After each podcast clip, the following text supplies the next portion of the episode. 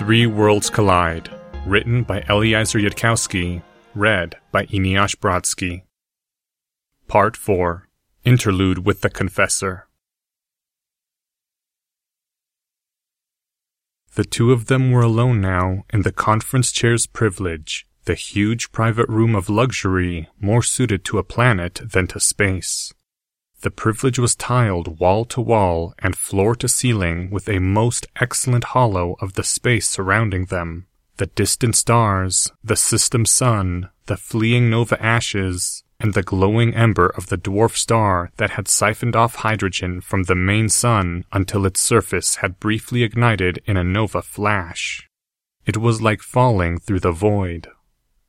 Akon sat on the edge of the four poster bed in the center of the room, resting his head in his hands.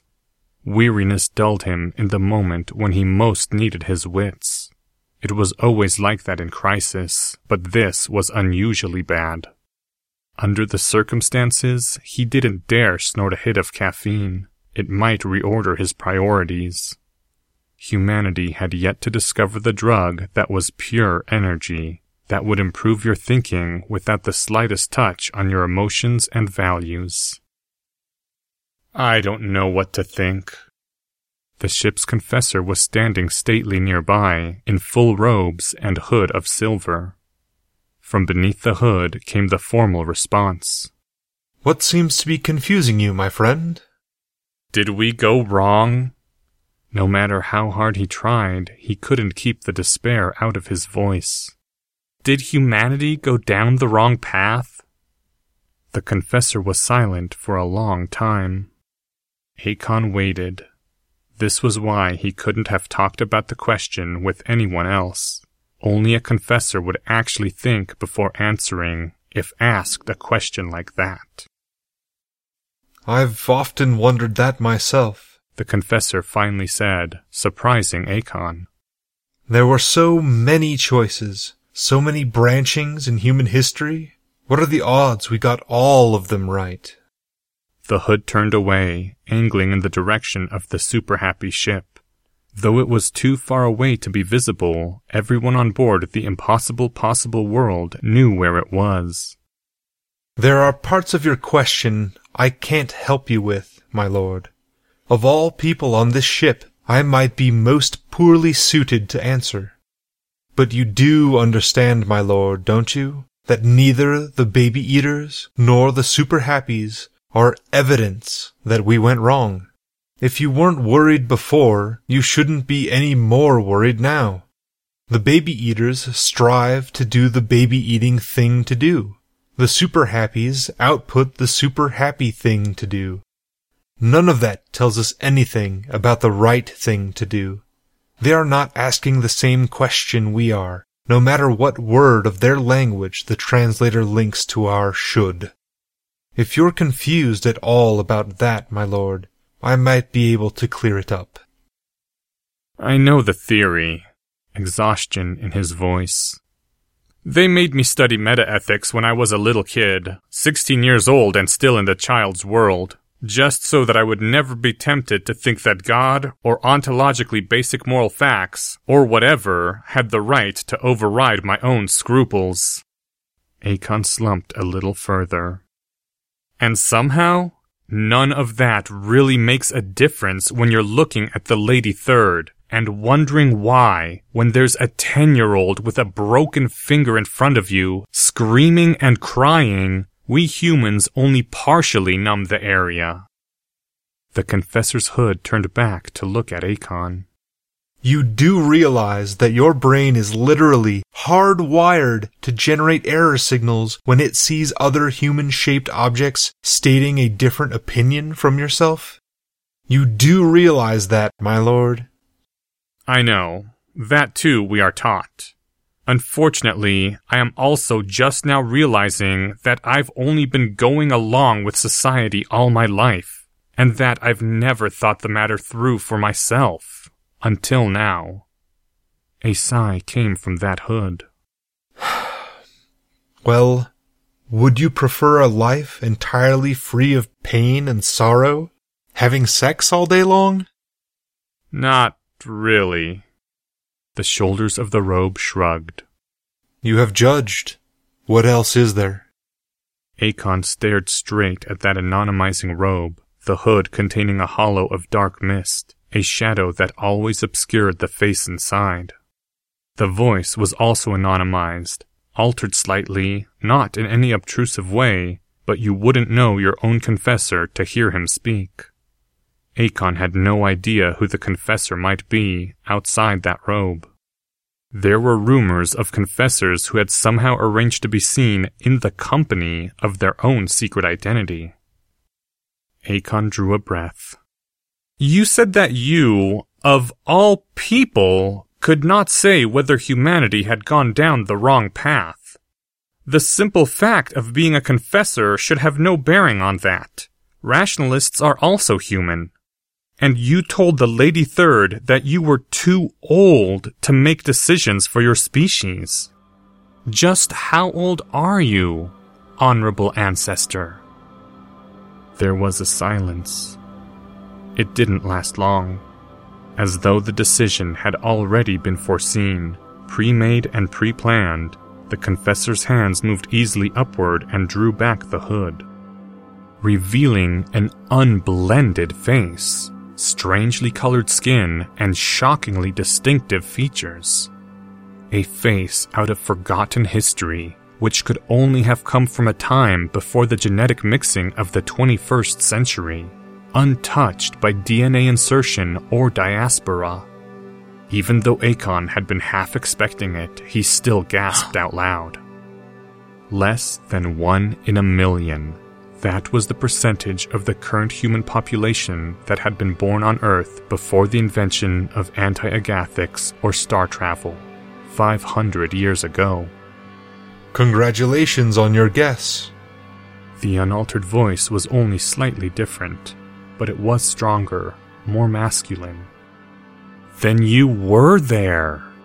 Akon felt almost breathless and tried not to show it.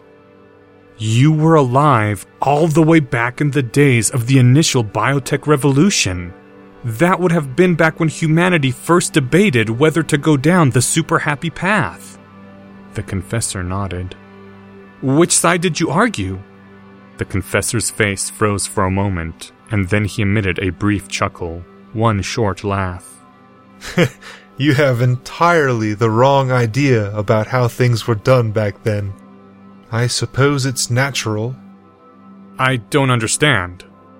And there are no words that I can speak to make you understand.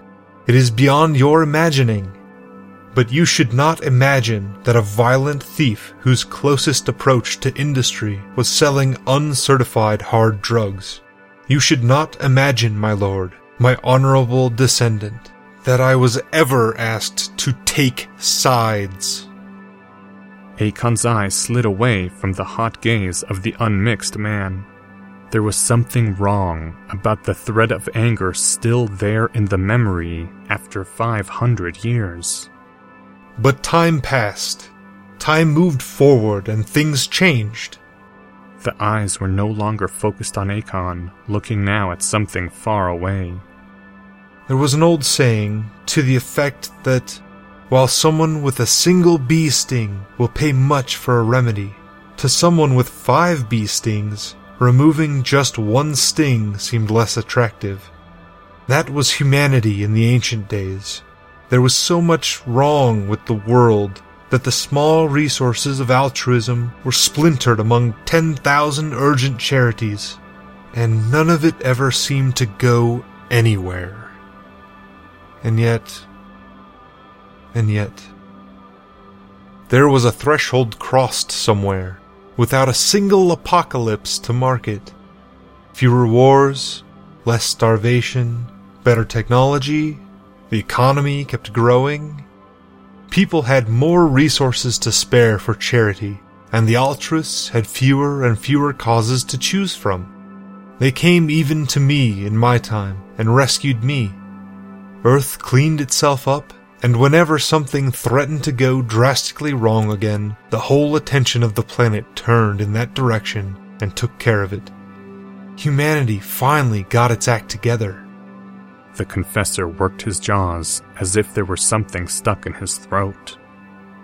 I doubt you can even imagine, my honorable descendant, just how much of an impossible dream that once was. But I will not call this path mistaken.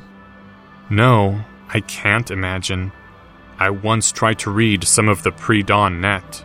I thought I wanted to know. I really did. But I just couldn't handle it. I doubt anyone on this ship can handle it except you. Honorable ancestor, shouldn't we be asking you how to deal with the baby eaters and the super happies? You are the only one here who's ever dealt with that level of emergency. No, said the confessor, like an absolute order handed down from outside the universe. You are the world that we wanted to create. Though I can't say we. That is just a distortion of memory, a romantic gloss on history fading into mist. I wasn't one of the dreamers back then. I was just wrapped up in my private blanket of hurt.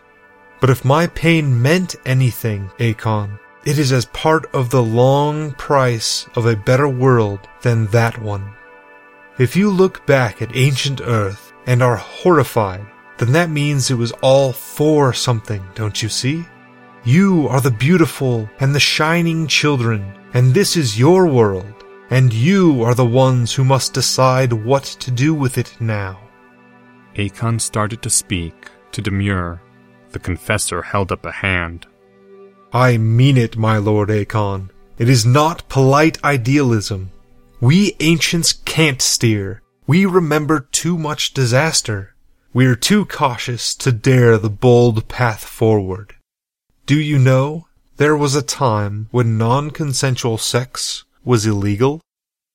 Akon wasn't sure whether to smile or grimace. The prohibition, right? During the first century pre-net? I expect everyone was glad to have that law taken off the books. I can't imagine how boring your sex lives must have been until then. Flirting with a woman, teasing her, leading her on, knowing the whole time that you were perfectly safe because she couldn't take matters into her own hands if you went a little too far. You need a history refresher, my lord administrator, at some suitably abstract level. What I'm trying to tell you, and this is not public knowledge, is that we nearly tried to overthrow your government. What? The confessors? No. Us. The ones who remembered the ancient world. Back then we still had our hands on a large share of the capital and tremendous influence in the grant committees. When our children legalized rape, we thought that the future had gone wrong. Akon's mouth hung open. You were that prude? The confessor shook his head. There aren't any words. There aren't any words at all by which I ever could explain to you. No, it wasn't prudery. It was a memory of disaster. Hmm. Akon was trying not to smile. I'm trying to visualize what sort of disaster could have been caused by too much non-consensual sex. Give it up, my lord. Without, shall we say, personal experience, you can't possibly imagine. And there's no point in trying. He was finally laughing, but there was an undertone of pain to it. Well, out of curiosity, how much did you lose? The confessor seemed to freeze for a moment. What? How much did you lose in the legislative prediction markets, betting on whatever dreadful outcome you thought would happen? You really wouldn't ever understand. His smile was entirely real now. But now you know, don't you? You know, after speaking to me, that I can't ever be allowed to make decisions for humankind. Akon hesitated, it was odd. He did know on some gut level, and he couldn't have explained on any verbal level why. Just that hint of wrongness. So now you know. And because we do remember so much disaster, and because it is a profession that benefits from being 500 years old, many of us became confessors. Being the voice of pessimism comes easily to us, and few indeed are those among the humankind who must rationally be nudged upward. We advise, but do not lead. Debate, but do not decide. We're going along for your ride and trying not to be too shocked so that we can be almost as delighted as you. You might find yourself in a similar situation in 500 years, if humanity survives this week. Ah, yes, the aliens. The current problem of discourse. Yes. Have you had any thoughts on the subject? Only that I really do wish that humanity had been alone in the universe. Akon's hand suddenly formed a fist and smashed hard against the bed. Fuck it! I know how the Super Happies felt when they discovered that we and the Baby Eaters hadn't repaired ourselves. You understand what this implies about what the rest of the universe looks like, statistically speaking? Even if it's just a sample of two? I'm sure that somewhere out there are likable neighbors. Just as somewhere out there, if we go far enough through the infinite universe, there's a person who's an exact duplicate of me down to the atomic level. it wasn't supposed to be like this, damn it. All three of our species have empathy. We have sympathy. We have a sense of fairness. The baby eaters even tell stories like we do. They have art. Shouldn't that be enough? Wasn't that supposed to be enough?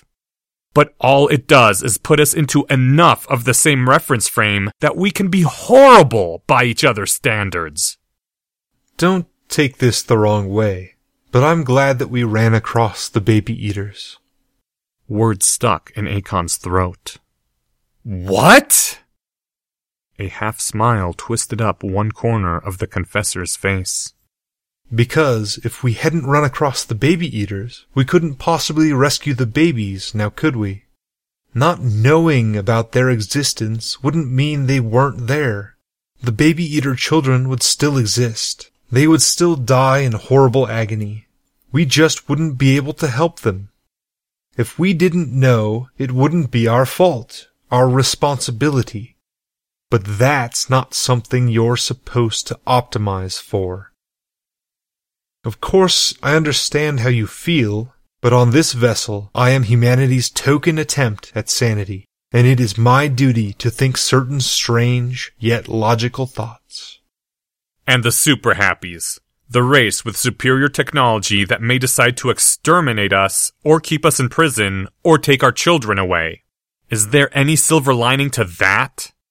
The super happies aren't so far from us. We could have gone down the super happy path.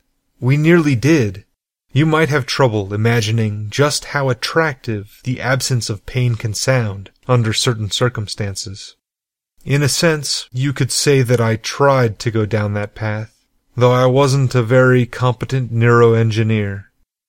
If human nature had been only slightly different, we could easily have been within that attractor and the super happy civilization is not hateful to us, whatever we are to them. That's good news, at least, for how the rest of the universe might look. And. And. The confessor's voice became harder. And the super happies will rescue the baby eater children no matter what, I think. Even if humanity should fail in the task. Considering how many baby eater children are dying and in what pain, that could outweigh even our own extermination. Shut up and multiply, as the saying goes. Oh, come on! Akon said, too surprised to be shocked. If the Super Happies hadn't shown up, we would have. Well, we would have done something about the baby eaters once we decided what. We wouldn't just have let the. the. Holocaust? Good word for it. We wouldn't have just let the Holocaust go on.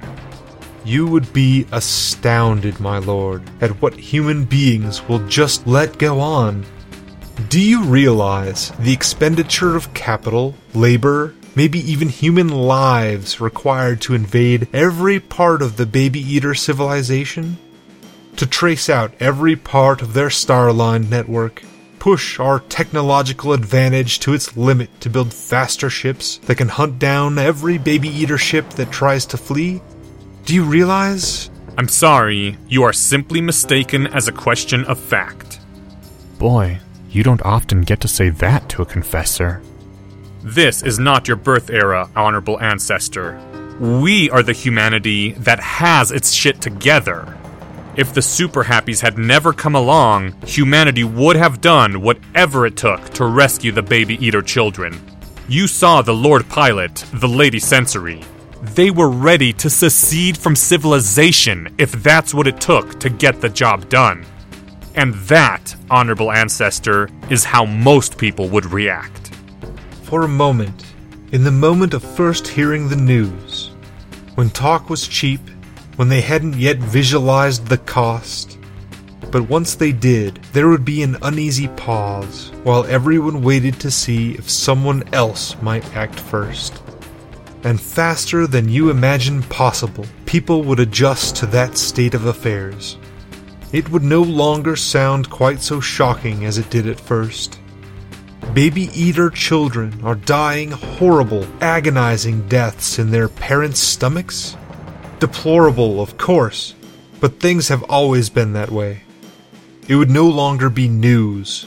It would all be part of the plan. Are you high on something? It wasn't the most polite way he could have phrased it, but he couldn't help himself.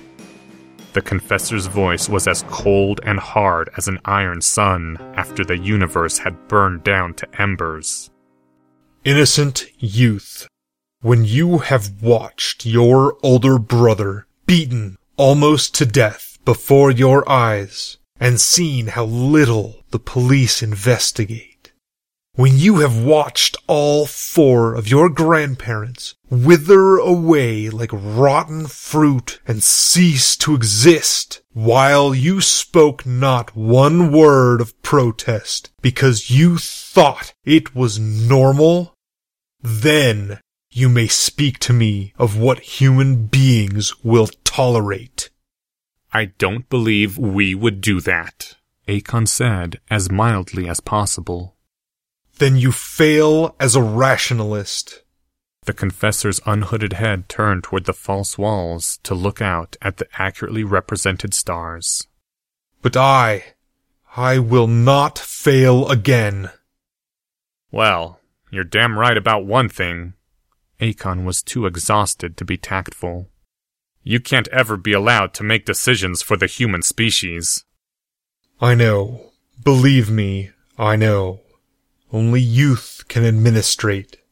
That is the pact of immortality. Akon stood up from the bed.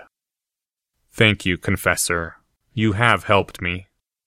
With an easy, practiced motion, the confessor slid the hood of his robes over his head, and the stark features vanished into shadow. I have? The confessor said, and his recloaked voice sounded strangely mild, after that earlier masculine power. How? Akon shrugged. He didn't think he could put it into words. It had something to do with the terrible, vast sweep of time across the centuries, and so much true change that had already happened, deeper by far than anything he had witnessed in his own lifetime. The requirement of courage to face the future, and the sacrifices that had been made for it, and that not everyone had been saved once upon a time. I guess you reminded me that you can't always get everything you want. End Part 4. Thank you to the following people Ship's Confessor by Drake Walker. This chapter's original text, production notes, and attribution links, along with archives and much more, can be found at hpmorpodcast.com. If you would like to learn more about the art of rationality, please visit lesswrong.com, an online community of aspiring rationalists founded by Eliezer Yudkowsky. Some sound effects used are courtesy of the Free Sound Project. Background music provided by freestockmusic.com and freemusicarchive.org. This episode's intro and outro music is Hangin' On by Active Child. Thank you for listening, and come back in two weeks for part 5 Three Worlds Decide.